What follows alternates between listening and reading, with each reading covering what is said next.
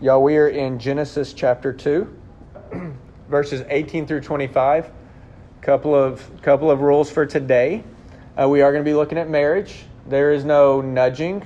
There is no taking notes for the other. You only take notes for yourself. Um, you don't nudge anyone, and um, you also don't follow up this whole sermon with, "Did you hear what he said?" Those are all against the rules. Okay, you don't get to do that. What you do get to do is um, consider Scripture.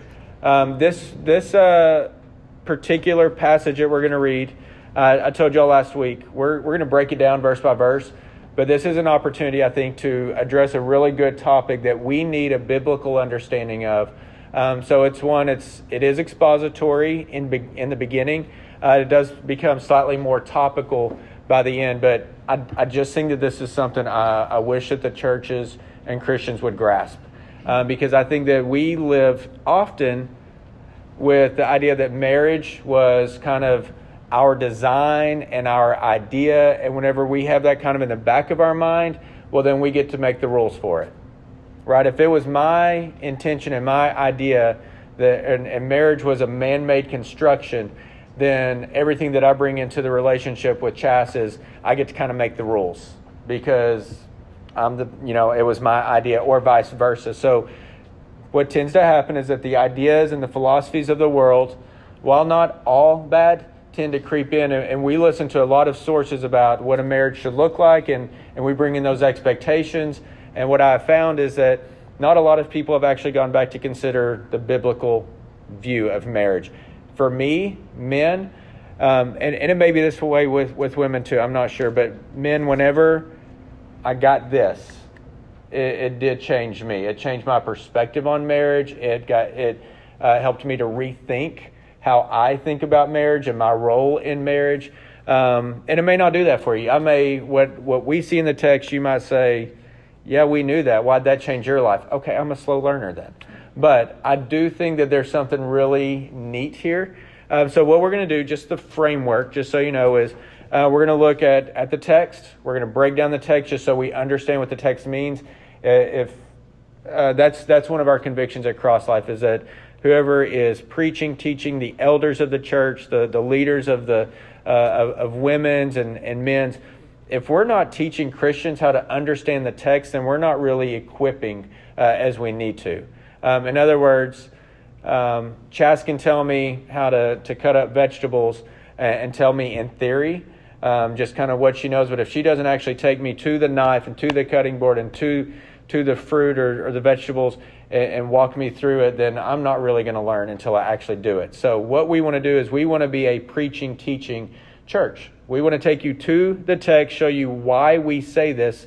Because here's the thing I, honestly, as a pastor, and this happens a lot, y'all, pastors bring their own interpretation of Scripture. They say what they feel like needs to be said and it's it's not always backed up with scripture or they don't take people to the scripture. So therefore it's just this idea or philosophy floating out there. So we always want to take you to the text. So we're going to do that. That way at the end of the day you can say well ricky what authority do you have to say that? I can say absolutely none. I have no authority in and of myself i just want to show you what scripture says okay so with all of that said i want to jump in and uh, uh, well, and I want to say this: this is not going to be a self-help speech. This is not three to five ways to have a better marriage. This is this is more of a theological, biblical scope of marriage. Of when we see that this is God's design and God's intent, and here's what God wants husbands and wives to do, and this is really what it's a picture of in all of its fullness. We let that begin to shape us, and I think that the self help actually works itself out as the Spirit equips us in our own marriages. So what works for, for Chasamy might not work for the Barreras. And I think that's okay. What works for the Dobbins is not necessarily going to work for the McKinleys. But what will absolutely work is having a biblical framework for marriage that begins to work itself out. So I want to, that's, that's my intent. Um, okay, I also want to say, listen to 1 Corinthians chapter 7, verse 8 through 9. Actually, you know what? Turn there. You need to turn to 1 Corinthians 7 8 through 9. Um, this is, while we're going to talk about marriage, I want to acknowledge this because I want us to be a church that does this the right way. And this one particular topic I'm taking us to is right in line with marriage. But 1 Corinthians chapter 7 verses 8 through 9. I read this passage and every time I read it I think man the church has missed it. missed it. 1 Corinthians chapter 7 verse 8 through 9 and we're going to we're to jump and I'll lead you through those jumps. Paul says, To the unmarried and the widows, I say that it is good for them to remain single as I am. But if they cannot exercise self control, they should marry, for it is better to marry than to burn with passion. Okay, now look at 1 Corinthians chapter 7, uh, verses 27 through 28. Paul's been continuing, and you can read the whole chapter. But uh, 27 and 28, he says, Are you bound to a wife? Do not seek to be free. Are you free from a wife? Do not seek a wife. A few verses later in 32 through 35, he says, I want you to be free from anxieties. The unmarried man is anxious about the things of the Lord and how to please the Lord. But the married man is anxious about worldly things, how to please his wife, and his interests are divided. And we can do that vice versa, right? And the unmarried or betrothed woman is anxious about the things of the Lord, how to be holy in body and spirit. But the married woman is anxious about worldly things, how to please her husband. I say this for your own benefit, not to lay any restraint upon you, but to promote good order and to secure your undivided devotion to the Lord. Why do I bring this out, church? Because a church should promote the great blessings of marriage. Absolutely but the church should also promote the great scriptural blessings of singleness for Christians as well. This is where I feel like the church has not done a good job. We keep wanting to hook the single person up with the other single person. They're single. I bet I can match. I'm getting, my wife is looking right at me because we do this. We all do this. But y'all, there is, in the church, it should be celebrated.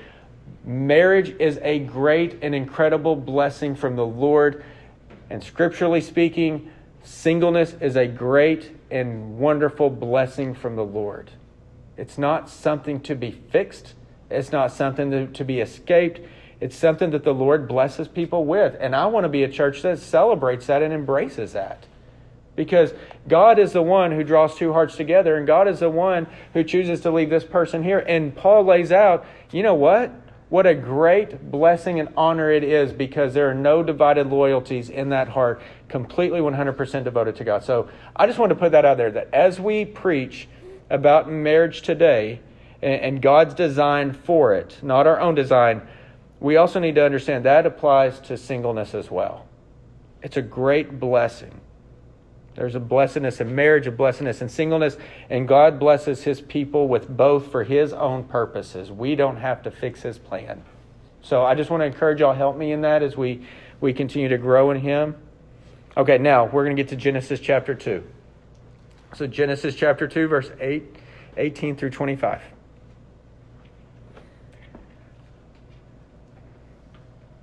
And here's what it says.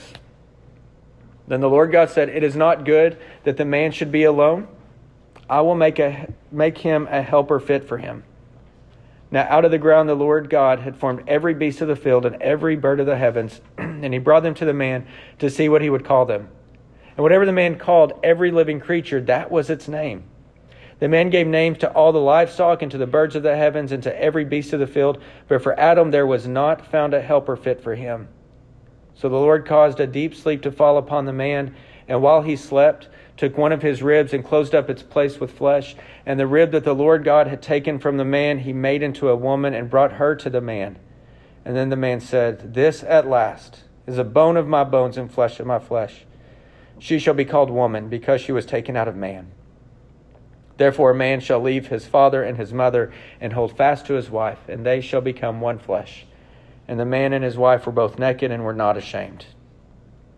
So that, that's our that's our text for today. Remember, we're moving through Genesis because in the beginning, God designed everything perfect and good. And in the end, everything will be perfect and good. Right now, we're in the not yet.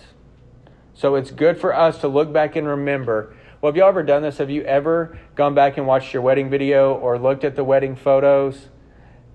No. Some of you, yes. Some of you, no. Okay. So whenever we look back, our kids always chime in that mom hasn't changed any, and look at dad, he looks funny, right? So I had long, shaggy hair. I had the shaggy goatee. Um, I looked quite a bit different. Chas is timeless. She always looks the same. Doesn't seem to be whenever we take the picture. I'm getting my points. I know what I'm doing here. Okay. Um, but uh, but we do. We look back at that and and we remember with joy that day. And then there's parts where we're like, I don't remember a thing about that. It was just a blur. You know, we're looking back all the way to the joy of the first creation and the good God and all that He's given us.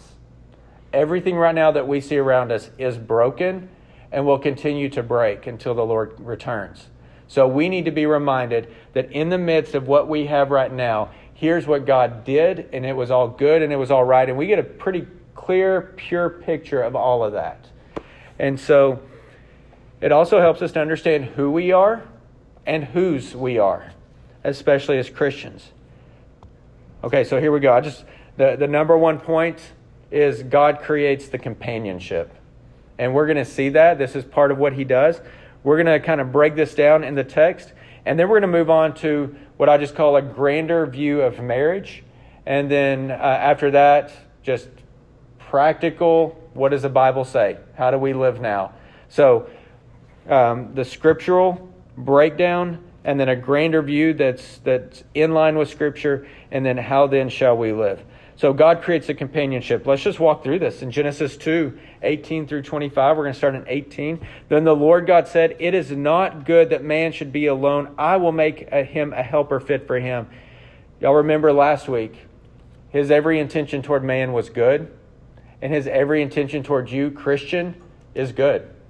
It might not feel like it. You might wonder why we walk through the valley of the shadow of death. You might wonder why it is that good Christians suffer bad circumstances. We wonder all those things, but Romans 8 is true that he intends everything for the good of those who are called according to his purpose. It was that way in the beginning, it is that way now, and it will forever be. No matter how hard life is right now, you have to remember that this is the closest to experiencing hell that a Christian will ever get. This is it. The worst day that you can possibly imagine. That's the closest to hell that you will ever get because he paid the full wrath and penalty for our sins. We just keep moving progressively towards him. But in the beginning, everything was good, and so much so that God looked at man being alone and he said, It's not good. This is the first time God says it's not good from the beginning of the Bible. He says, Man should not be alone, he needs to have a companion. You know, church, listen to this in the, in the, and I'm in the mysterious Trinity that God exists in, there was perfect and there is perfect unity and perfect community. So this mystery of the Trinity, we can't wrap our heads around it. A.W. Tozer says that that's kind of got to be evidence that God's revealing himself to us because we would not make up the Trinity. That defies all logic and all, all rationale. At the same time, in the mysterious Trinity, there's perfect unity and perfect community. And as God creates man, then God also looks and says, he should not be alone. It's, it's good to have that. And yet here, here's man alone. So there's something of the fellowship of the Trinity that echoes for us in our loneliness. We weren't made to be alone. And I've said it over and over there's no lone wolf Christianity. We were a people meant for community. So God fixes that. Why? Because God does everything good. That's what resounds throughout here. If we were Israelites reading this in the desert, we would keep thinking, oh my goodness, look what God has done. God is good. He keeps providing over and over. Okay, but look at this. Now, out of the ground, the Lord God had formed every beast of the field and every bird of the heavens. I'm, I'm pointing this one out the verb tense. Number one, I'm an English nerd. I have a master's in English. It's what I did for years and years. You need to know that had brought is the past perfect tense. It's incredible. I know. You're like, I remember that from high school. I know you don't. Past perfect simply means that, that there was the past moment. We're looking back at the past. God created, right? But in this particular point, God said, past tense, that it's not good for man to be alone. Well, by this past point, God has already perfected another action. So the past perfect is like the past of the past, basically. I'm pointing that out because those who say that Genesis 2 contradicts Genesis 1, they're not paying attention to the verb tense. God did not create man and then create all the animals and then parade them.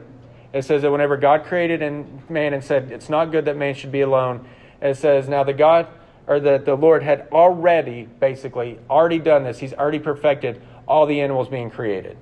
So this is just keeping everything in time. I'm just for those of you who look into apologetics, look at that verb tense. It does not contradict Genesis 1.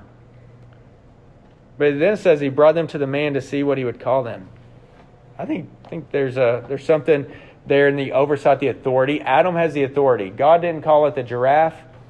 I mean, we, we get to name things now, but you gotta you gotta wonder what Adam called him and why he called him that. I mean, just random syllables rolling out of his mouth, and he's like, tortoise, tortoise, right? That sounds like you look like a tortoise. So there's, but he gets to name them. And so who knows why he named them what he did, but God said that you are my image bearer on earth. You get to have dominion over the earth. Therefore, I'm going to bring everything by you. Now, don't mistake what we see today to be what was in original creation. I don't believe that all the variety of animals that we have today and the number of animals, the multitude, they weren't there in the original creation. Just like whenever um, Noah brought all of the, the animals on the ark, he brought a sampling of them, right? So God brings them by, and I think that there's probably two things that are happening here. There's the authority that, that Adam is owning at this point, but then I think it's also this. Keep going. And whatever the man called every living creature, that was its name. The man gave names to all the livestock and to the birds of the heavens and every beast of the field. And I think this was the other thing. But for Adam, there was not found a helper fit for him you know what has to be really starting to, to develop in Adam? I don't know if he knew his loneliness before. God did. God said it's not good for Adam to be alone. It's not good for man to be alone. But then what begins to happen is every animal comes by and everything else in all of creation comes by, and Adam begins to realize there's nothing or anyone like me.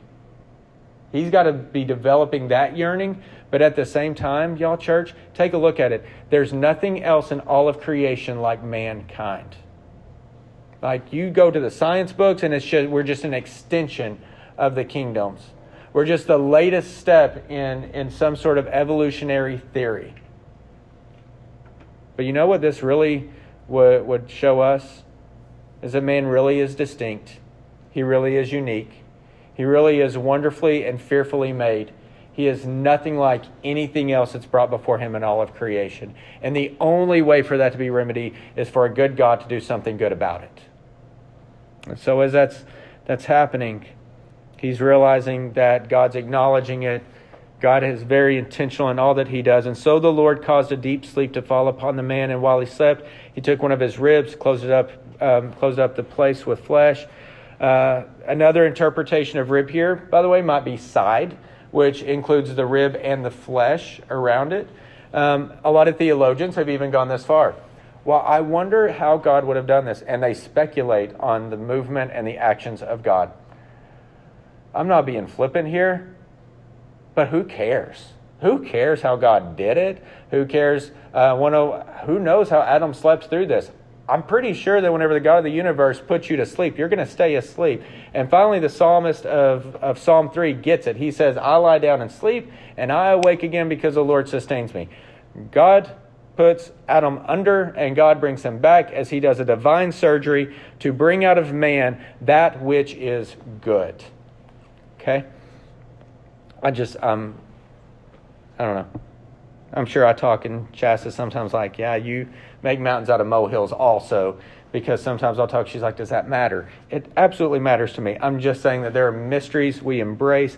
Okay, the rib that God had taken from the man he made into woman, y'all, the Hebrew word for, for man is Adam. Why, why do we call them Adam and Eve? Uh, Adam named Eve, right? So Adam got Adam named her, but we use Adam because that's the Hebrew word for man. Fun fact, just so you know. Okay, the other part, though, he says, She shall be called woman because she was taken out of man. Um, that's what it literally means. Woman means literally of man. Um, that's kind of the, the breakdown. Here's what one commentary said about it, and I thought this was just very nice and sweet, and I loved it. Okay? I don't know if it's the point, but it made me feel good. She was created from his rib so that she would be under his arm for protection and near his heart for love. That is nice. I like that one. I don't know if that's a real intent because we cannot know the mind of the Lord, but it is very applicable, and I think that it fits the role of the husband for the wife. Love her dearly, provide for her. So that commentator's probably right on. I like this. The last um, five words of the sentence we were in, the verse we were in. So, last five words of, of verse 22. And God brought her to the man. Yeah. God brought her to the man. Very simply, God created woman. The same God who formed man, he formed woman. The same image of God that man was made in is the same in which she was made. While the woman was created of man, she was created with as much beauty, as much dignity, and by the exact same God who himself brought her to Adam and said, Look what goodness I've created for you. What you could not, I'm sorry, what he could not find anywhere else in creation. God's provided for him. I, am just telling y'all, just I'm going to be reading a lot of my notes here for y'all um, throughout the day. But but hear this, church. Y'all may the church constantly seek to protect and redeem the image of women. They are good creations formed by a good master. How dare we entertain any ideas that make her less than a creation made in the image of God? May we always fight for that redeeming image of, of women. It goes on, man, Adam's pumped in verse 23. You could probably hear his voice all throughout the garden. He has seen creation after creation, after beast, after bird parade before him. Probably, maybe two of them going along so that there's that yearning that grows within him. But either way, there is this awareness in him that there's nothing like him. And then God says, But look what I have for you. Oh, this at last is bone of my bones and flesh of my flesh. She shall be called woman because she was taken out of man. And then it gets into verse 24. Y'all, from, from God's word in the very beginning, here's where we see the verses that first point to the first marriage. And just using kind of our own cultural context of, of how we do weddings in America, you know what I think is really neat? that God is the one who gave the bride away. I just think if I pull it into to how we would do this today, the, the father always walks the bride down the aisle. And in this case, it says that God brought her to the man and says, Now you two become one flesh. Like there's this great marriage scene in a perfect and good garden. They didn't have to order roses or greenery. It's all there. There's all of creation. And Adam's pumped. And here comes God, the Father of everything. And he brings the bride to the groom. But this verse, therefore, a man shall leave his father and his mother and hold fast to his wife, and they shall become one flesh. This, this is what I think we fail to grasp fully. Okay? I think we really felt to grasp that a man shall leave his father and mother and hold fast to his wife, but then this last part, they shall become one flesh. We can imply a lot of things into, well, how's that going to happen? And, and what do we do with that?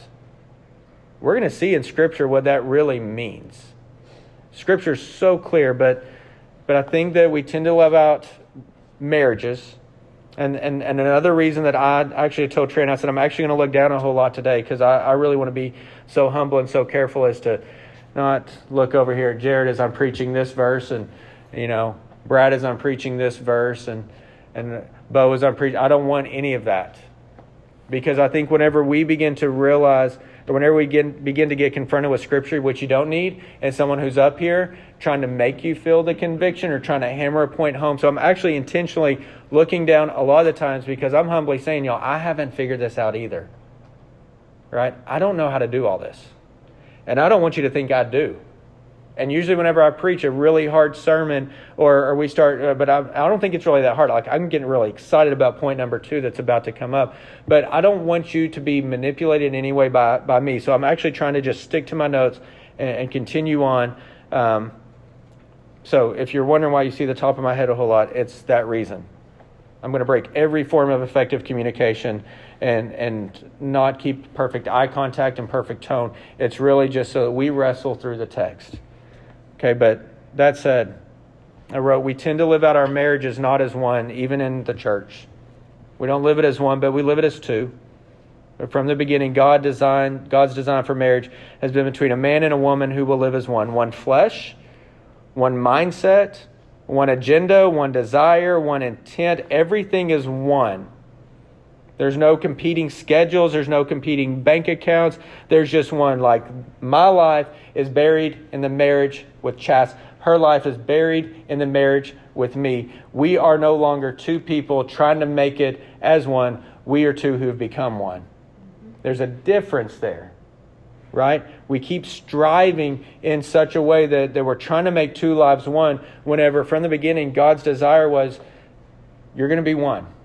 Now, Granted, Genesis 2 was written before Genesis 3. And in Genesis 3, that's where there's the big breakdown. And there is a curse between the man and the woman, and there's a she wants to have authority with it. There's a breakdown. Y'all, we are living in an imperfect world that has been broken by sin, which by the way, had we been Adam and Eve, we would have done the exact same thing. Okay? So we live in this brokenness. We need to strive and we need to we need to really push for this one flesh. At the core of our broken marriages, y'all, is the desire to live for our own selves, our own satisfactions, our own desires, our own pleasures, our own glories. And all of that comes down to our own pride. For two to live as one, there has to be humility. There has to be a dying to self. And we're going to see that here at the end. But two people seeking their own satisfactions, needs, and wants will never bring two to one. It's just not going to happen. I want this, well, I want this. Well, let's compromise and try to do this. Well, we've also brought our own desires and satisfactions into this compromise. There's a, there's a better solution that, that is a death to self. That's not easy. I get it. But, husbands, we're going to see later that our role is to, to love our wives as Christ loved the church, which means that the husband dies to himself and and we're going to look at that. And I realize I got to move a lot quicker, and I will. Don't you worry. Okay. That's where we're going with all this. What does it mean? How do we get that that mystery of these two imperfect sinners into one? And it says, and then the man and the wife were both naked, and they were not ashamed. And so, here has been something that helped me to grapple with Scripture more. And it's point two Y'all, there is a greater glory for marriage than what you have right now. There is a greater glory. This is the part that I start to get really excited about, and I can tell you, I'm going. I, I am not uh, educated or experienced enough to be able to preach this effectively. So I'm trusting the Spirit to let the seed kind of drop and, and take root. So I'm not going to do justice to this, but I'm going to do my best. I want to give you just a kind of a, a, an inkling of, of what God has been doing with me uh, throughout this all. But our marriages are just pictures of a much grander marriage that's going to take place. Like what you and I are experiencing, y'all, this is this is just like a microcosm of the macrocosm of where we're going to see and we go, wow. Like it was never about our marriages. Like all of this, as much as I enjoy it, we're going to Branson, and and Chas and I are going to have a date today, and which is super exciting. And then we're gonna and we enjoy that time together, and we love that time together. And yet, this is not what our life is all about. And husbands and wives, we tend to make our marriages the center of all of who we really are. But there's a this is just a picture. This is just uh, it's a glimpse of a marriage that is going to span all of eternity. And I'm not making that up. It's in Scripture that there is a coming marriage that spans all of eternity. And our marriages are meant to convey, y'all get this, the fulfillment of the gospel. Like they really can convey the mystery and the fulfillment of the gospel. Imperfectly, but people in the world should be able to look at a Christian marriage with the right scope in front of it and say that marriage is radically different than anything else I've ever seen. And then whenever they begin to ask, How'd you do that? And and, and how do you do this and that? Our answer is all that Christ has given us, we just give to the other. Like that's kind of the fullness of it. And absolutely, as you begin to grapple with this, Satan is going to say that is not how you need to have a great marriage. Like, you need this, you deserve this, and this is why they should be doing this for you. Pride will absolutely rear its head. Y'all remember that pride began in Satan in heaven and he brought it down to earth. It is a spiritual enemy within us. You cannot de- defeat pride with physical strength, you defeat pride in the spiritual realm. And as Satan brought pride to us, and, and that's a spiritual reality, so Christ embraced humility in heaven and brought it to us. So we combat satanic, demonic, evil pride with godly, divine, Jesus focused humility. So, how did, how did I get to this point? Look at Matthew chapter 22. Matthew 22 is really heartbreaking in a sense and really freeing in a sense. Chas and I wrestle with this, this conversation um, in our own hearts and it's valid. I totally get it.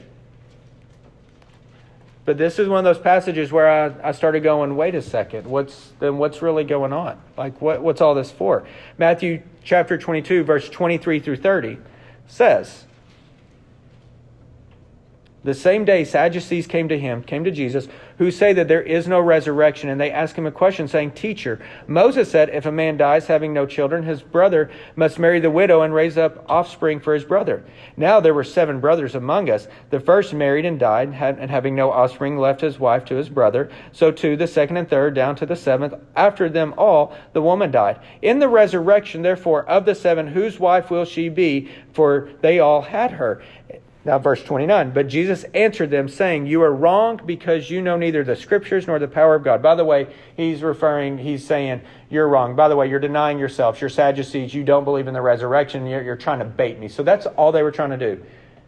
But now look at verse 30. For in the resurrection they neither marry nor are given in marriage, but are like angels in heaven. Their question was, She had husbands here on earth. Whose, whose wife will she be in heaven? And Jesus says, You don't get it. There is no marriage, there's no husband and wife there. I hate that. I love my marriage. Like I, I get excited about marriage. You want to talk to me about marriage? I will tell you how wonderful it is. Uh, I, I love it. And but for all in, all indications we have in Scripture, our marriages, y'all, are momentary. When I pass away, because I'm going first. Whenever I pass away, that marriage was meant for this world only. That means that there's a timeline, there's a limit, there's an expiration date on our marriages. And I didn't know what to do with that, to be quite honest, because something that's so good and enriching and seems to be at the beginning of creation, then if it brings such blessing and, and, and joy in my life, then how in the world is it good that it's not there anymore whenever I get to heaven? And I really wrestled with that. And, and Chas and I have been like, well, that that's just sad. Like, we don't understand it. I don't get it. We don't like that. And um, so, hear me on this that, that though it may make you sad, which is valid, they were just meant for this world. And, and while it's sad, it's actually pretty awesome. It really is. Whenever you begin to realize that, that the breakdown is, um, it's not that we won't know each other. Some would say that this verse means that we don't actually know one another. I don't see that in Revelation. I mean, John is able to recognize people from every uh, tongue and tribe, and people um, seem to have that full recognition. So it doesn't mean that we don't know each other. It doesn't even mean that we don't love each other. It just means if we're sad right now, we don't understand how limited our love and experience and the richness of it actually is. We need things on this earth to make us feel loved with one another, to make us feel comfortable with one another. The intimacy that we feel, like the fact that we can joke and have inside jokes, and that that's a connection for us, we don't understand yet the full reality of all that is meant to be in heaven. Like, it's better. We don't need marriage to feel the deeper connection. We're just going to be that rich. Our hearts right now are finite. Our minds, our emotion are fickle and they shift and they fade. In heaven, they don't. We don't need a covenant in heaven to know that we all belong to one another. But the, the closeness that Chas and I feel that I cannot experience with anybody else in heaven, there's going to be that richness amongst all of the redeemed. It's pretty cool.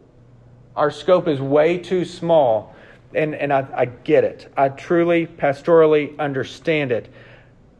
But there's going to be a greater devotion and love to absolutely everyone in all of heaven, from all of time, from every tongue and tribe, and y'all, especially for God who is in our presence. The deepness of the relationship that I feel with my wife is going to be overwhelmingly swallowed up. And I don't think that I'm going to care in that moment whenever I'm with my God that I don't have a covenant marriage with my wife. I mean that in full love but I don't think we get it's all that I'm trying to get to. I think that we have something in this world that gives us a foretaste of something much greater.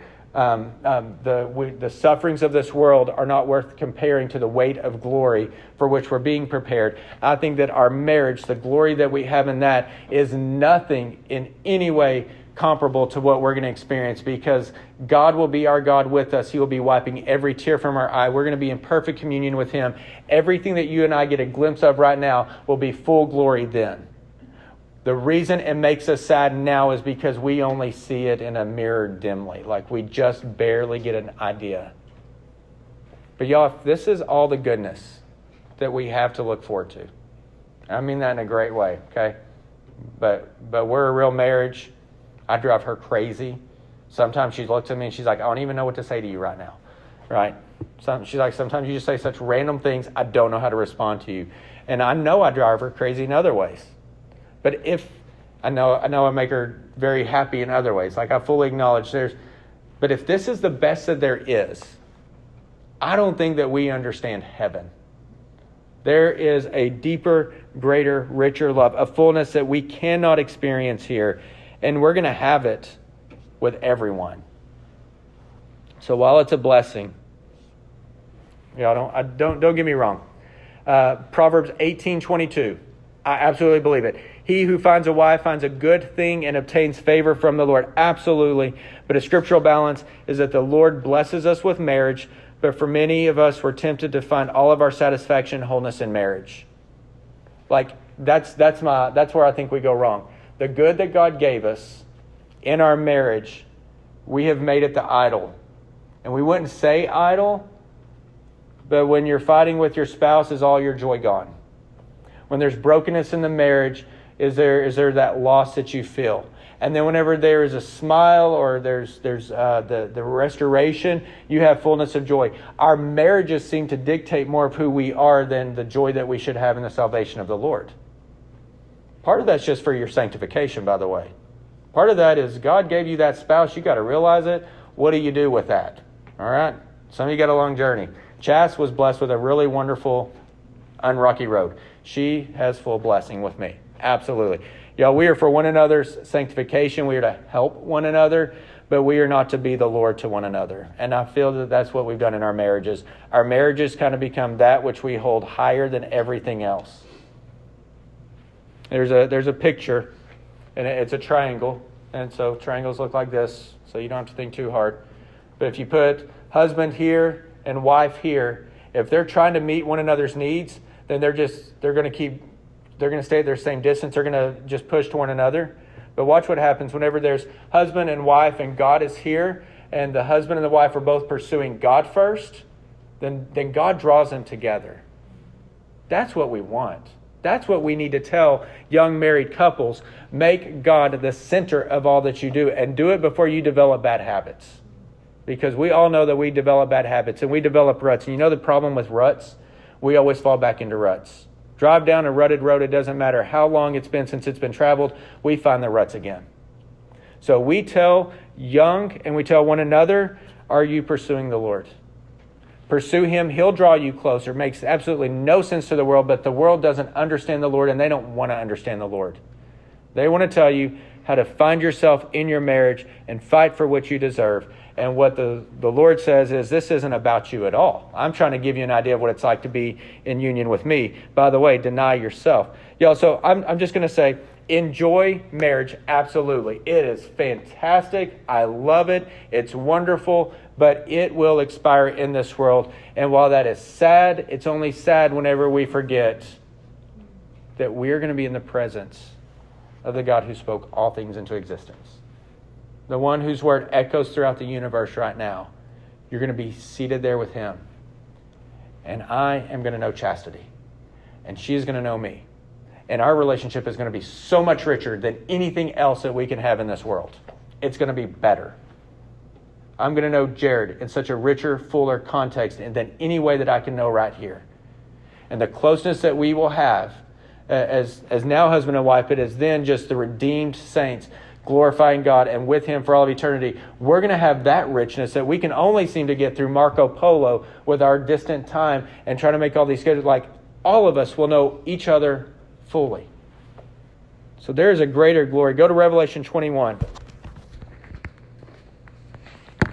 Revelation 21. And check this out.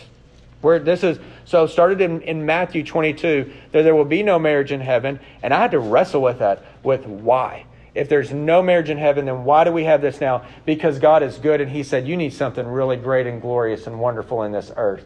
It's part of what I designed. You need to experience this. But all it really does is give us a foretaste of that great union. Now look at Revelation 21, verses 1 through 4. Then I saw a new heaven and a new earth. For the first heaven and the first earth had passed away, and the sea was no more. And y'all watch this. And I saw a holy city, the New Jerusalem. That's that's where we will be dwelling, by the way. So we're this is us. This is where we will be in the future. Coming down out of heaven from God, prepared as a what? A bride adorned for her husband. Your marriage and my marriage, the bride coming to the husband, the great union, it's just a picture of that. Like from beginning to end, what God began in, in the garden with, I'm going to bring two to become one, and it will be a perfect union and marriage. In Revelation, we see that everything that went in between was just building the picture that there will be a perfect marriage between the bride of Christ, which is the church, y'all, and coming down to Jesus Christ, who is the groom. That's the great marriage.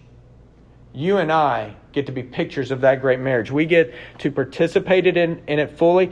I'm going to keep going. And I heard a loud voice from the throne saying, Behold, the dwelling place of God is with man, and he will dwell with them, and they will be his people. And God himself will be with them as their God, and he will wipe away every tear from their eyes, and death shall be no more. Neither shall there be mourning, nor crying, nor pain, for the former things have passed away. And then you'll look at verse 9. Then came one of the seven angels who had the seven bowls of the seven last plagues and spoke to me. That's a totally different sermon. Okay, saying, Come and I will show you the bride, the wife of the Lamb. And then it begins, it begins to describe the beauty of the new heaven and the new earth. And it's not just a not just a temple. This is where we're going to be. Y'all, the church that Christ has redeemed is the bride of Christ.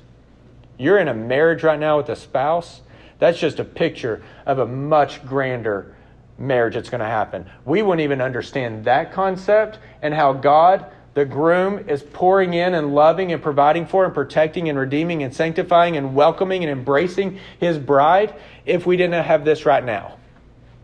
Right? This is just a foretaste. I think that this picture should do three things for us. It should, number one, it should humble us as individuals to live holy lives. That picture of, of the saints redeemed and collected for all of eternity and brought in as the bride of Christ, it should humble us as individuals, lead us to live holy lives. Forsake every sin you can. It should also humble the church and lead us to promote holiness within the church.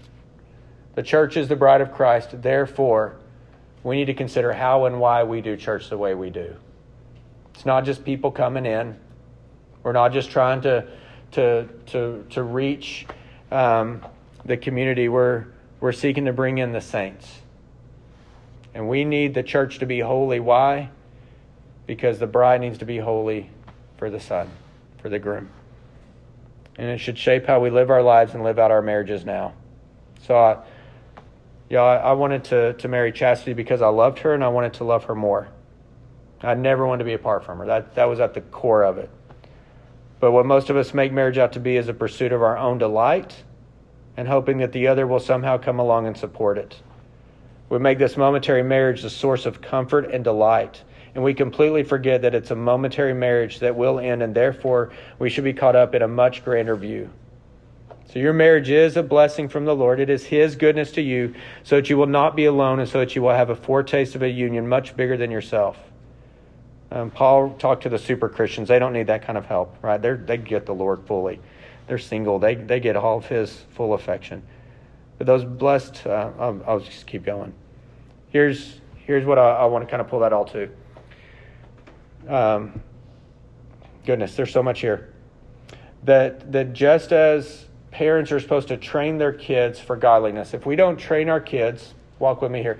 If we don't train our kids through discipline and obedience, Scripture says that they will never be subject to the Lord. So we train our own kids right now, like in this moment, we train them in our home so that they will be submissive to the Lord later. That's what Scripture says we must do. Therefore, for us, we need to train ourselves in marriage in such a way that we are prepared for the grander marriage that's before us. We must be willing to live holy marriages. We must be willing to fight for that which God gave us. We must be willing to die to self. That the training of our kids is much like the training that we have in our marriage right here. It teaches us to forsake ourselves, all the commands of the one another's. You know what? They apply to your spouse. Pray for one another, love one another, bear one another's burden, forgive one another, exalt or encourage one another, show or outdo one another in showing honor. All of that, your wife, your spouse is the one another. Everything that should be worked out in the context of the fuller church should be walked out within the church that lives within your own house as well. And as we work those things out, then we realize that we are pursuing holiness and goodness, and we are being prepared as the bride that will be coming down to the groom, and Jesus will welcome us and love us forever and ever and ever. But to be prepared for that, we need to practice now. Your marriage is a context for learning how to live sacrificial lives to which He has called us. Your marriage, y'all, is not completely about you. It was for you, it's a blessing for you, it's a blessing to me, but it was never meant to be about us. It was meant to be about Jesus Christ. It was meant to be about one who sought out another and died to himself to redeem her so that they could live as one forever and ever and ever. Husbands, that is our role. That is what Scripture says. And I'm about to take you to the verses, and, and then we're going to tie up. Y'all bear with me just a tad bit longer. Um, I'm going to, y'all can make a note of 1 Corinthians 7 1 through 5. Um, we won't go there and read that one right now. Second Corinth, I'm sorry, 1 Corinthians chapter 7, verses 1 through 5. That's a really important passage for marriages. It really is. 1 Corinthians chapter 7, verses 1 through 5. Why do I want couples to read that? Because the world has taken something which God built into his good design of marriage and that they should be fruitful and multiply, and Satan has completely broken and distorted it so that what is good in God from the very beginning, Satan has made evil, and I believe it's distorted even Christian marriages. So read, please, 1 Corinthians chapter 7, verses 1 through 5. Husbands are probably going to be like highlighting that one. That's the memory verse for the week, right? Wives, you might be doing the same. I don't know, but that's a that's an important passage, y'all. It really is. Why? Do not deprive one another except perhaps by agreement for a limited time that you may devote yourselves to prayer, but then come together again. Why? So that Satan may not tempt you because of your lack of self control. There's a protective intimacy right there. Okay, now the ones I do want us to look at, and we're going to do these very quickly. Ephesians chapter 5. Actually, this is the, the one full verse. Ephesians chapter 5. How then shall we live? Wives, you have a role. Husbands, you have a role. Wives, I'm going to tell you something. Husbands, I'm going to push in a little bit further. Okay? And then you can push whenever we go fishing. Trent, Trent can be like, now remember in Ephesians chapter 5 Pastors are absolutely not exempt to any of all this.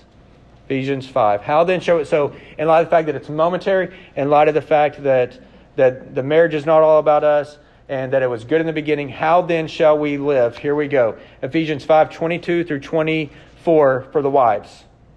Wives, submit to your own husbands. Wives, submit to your own husbands as to the Lord. Men are going to have that one memorized by the time y'all drive home. I have two words that I think need major underlining in that submit, and then the word own. Submit to your own husbands, not to other husbands, not to the ones who write the books, not to the, the philosophers. Submit to your own husbands. But then this, as to the Lord. Why will Chas submit to me? Because she's she's she's looking past me to the Lord. Right? If her eyes are on God, then she's gonna she might not always agree with everything I say, but she's gonna submit to me because the Lord's right here. So if her eyes are on him, she can submit to me because she's really submitting to him. So that as to the Lord is really, really important. For the husband is the head of the wife, even as Christ is the head of the church, his body, and is, is himself its Savior. Now, as the church submits to Christ, so also wives should submit in everything to their husbands. So, to what degree do wives submit to husbands? As the church submits to Christ. That's the degree. You know how much we as a church submit to Christ?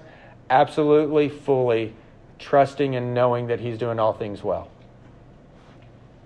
Okay. So, wives, submit to your husband. This is your scriptural, God designed duty for your marriage. This is where you want to say, Ricky, what authority do you have to tell me that? And I get to proudly say, I don't. Like, this one's not me. That's why your eyes are on the Bible. This is why you always need the Bible in front of you. But, y'all, listen to this. Never, or I'm sorry, not guys, uh, wives, and you're going to need this advice for some for some women in your lives. Never submit in such a way that it causes you to deny God or Scripture, and never in such a way that hurts you or leads to your neglect or abuse. This verse has been taken out of context and has been used to hammer abuse and guilt within marriage, and that's not what it was ever meant for. So, Never submit in such a way that it causes you to deny God or Scripture, and never in such a way that hurts you or leads to your neglect or abuse. That is not biblical submission at all. But if your husband professes to be a believer, and you see that fruit, and he is trying to lead and trying to grow in Christ, though imperfectly, there is nothing sinful in his decision, then your role is to submit. Why? Because you submit to the Lord and you trust the Lord to take care of you. Now, men. 25 through 32. Paul spent more time on us. Husbands, love should be underlined. Husbands, love your wives. To what degree? As Christ loved the church and gave himself up for her. That's, that's your role, men. Love your wife. To what degree Christ loved the church and what did Christ do? To what degree did Jesus, this is what I want to hammer to men and, and young men whenever they're getting ready to get married. To what degree did Christ love the church? He died and bled for her. I don't think we have enough husbands in churches that are ready to die right now. I'm saying the physical, like if there's a gunman who comes in here, I think we have enough men who will take the bullet. Absolutely. Physical death for your wife, absolutely easy. That's the coward's way. Really is.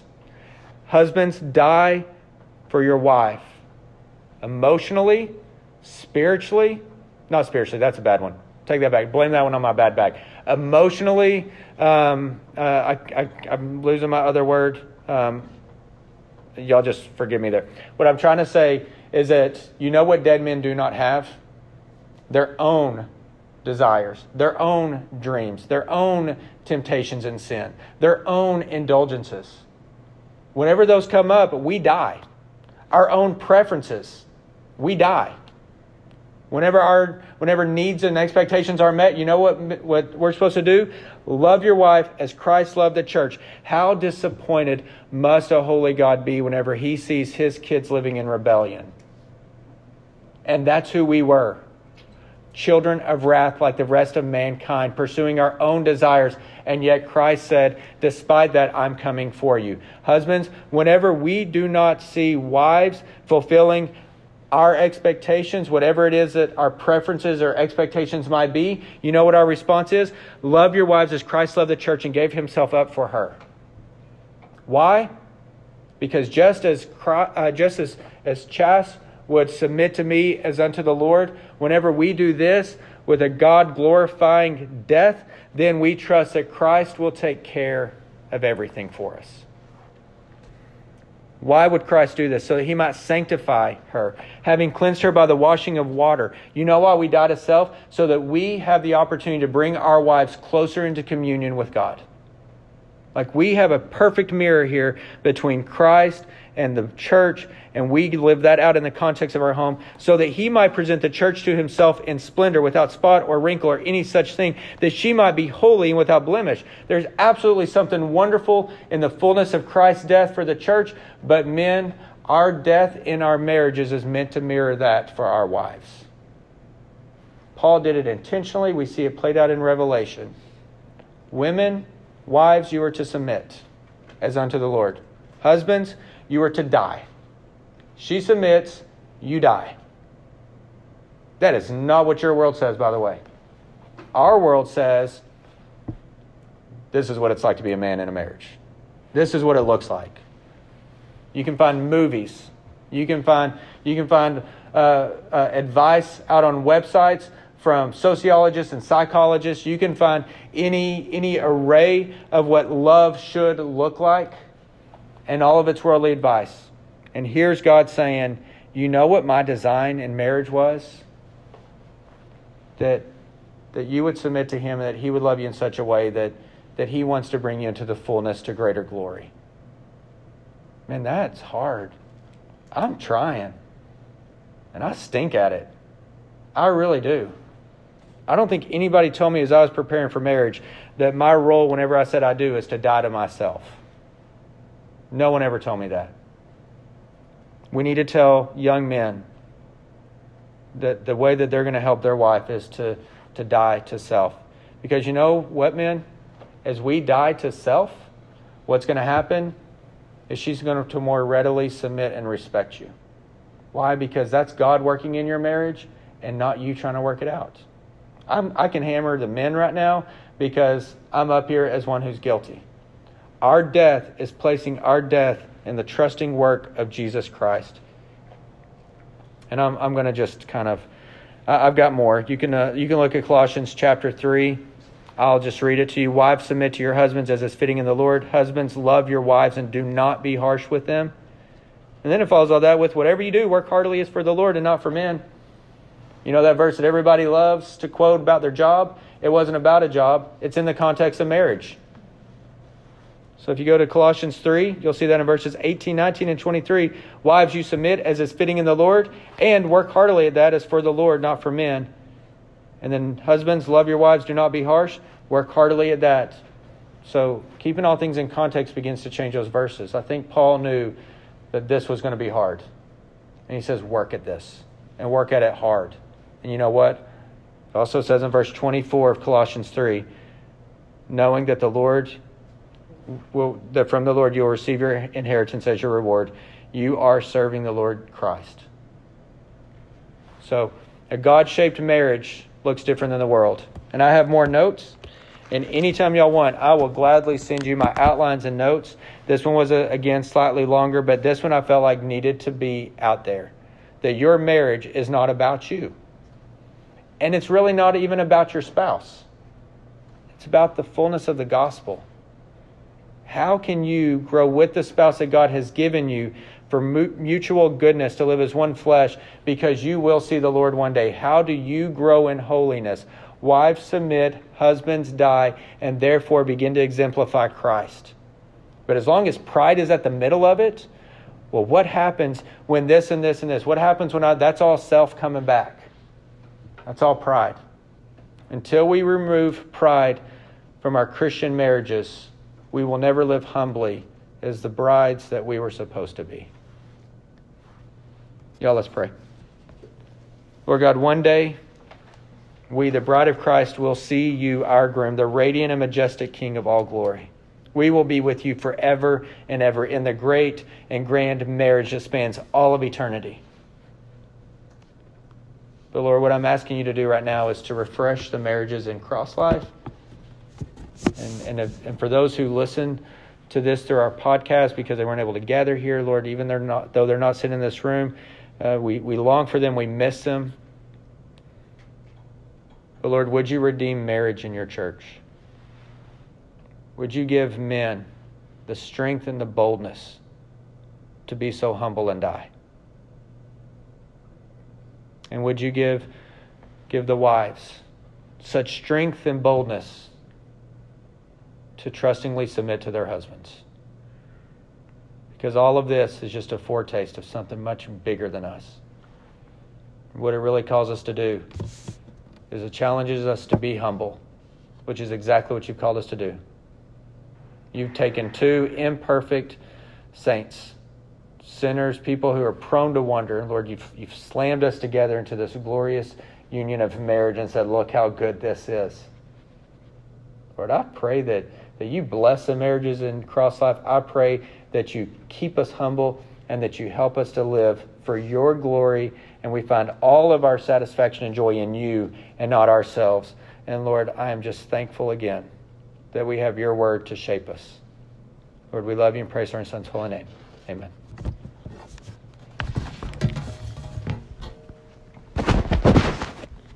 Okay, so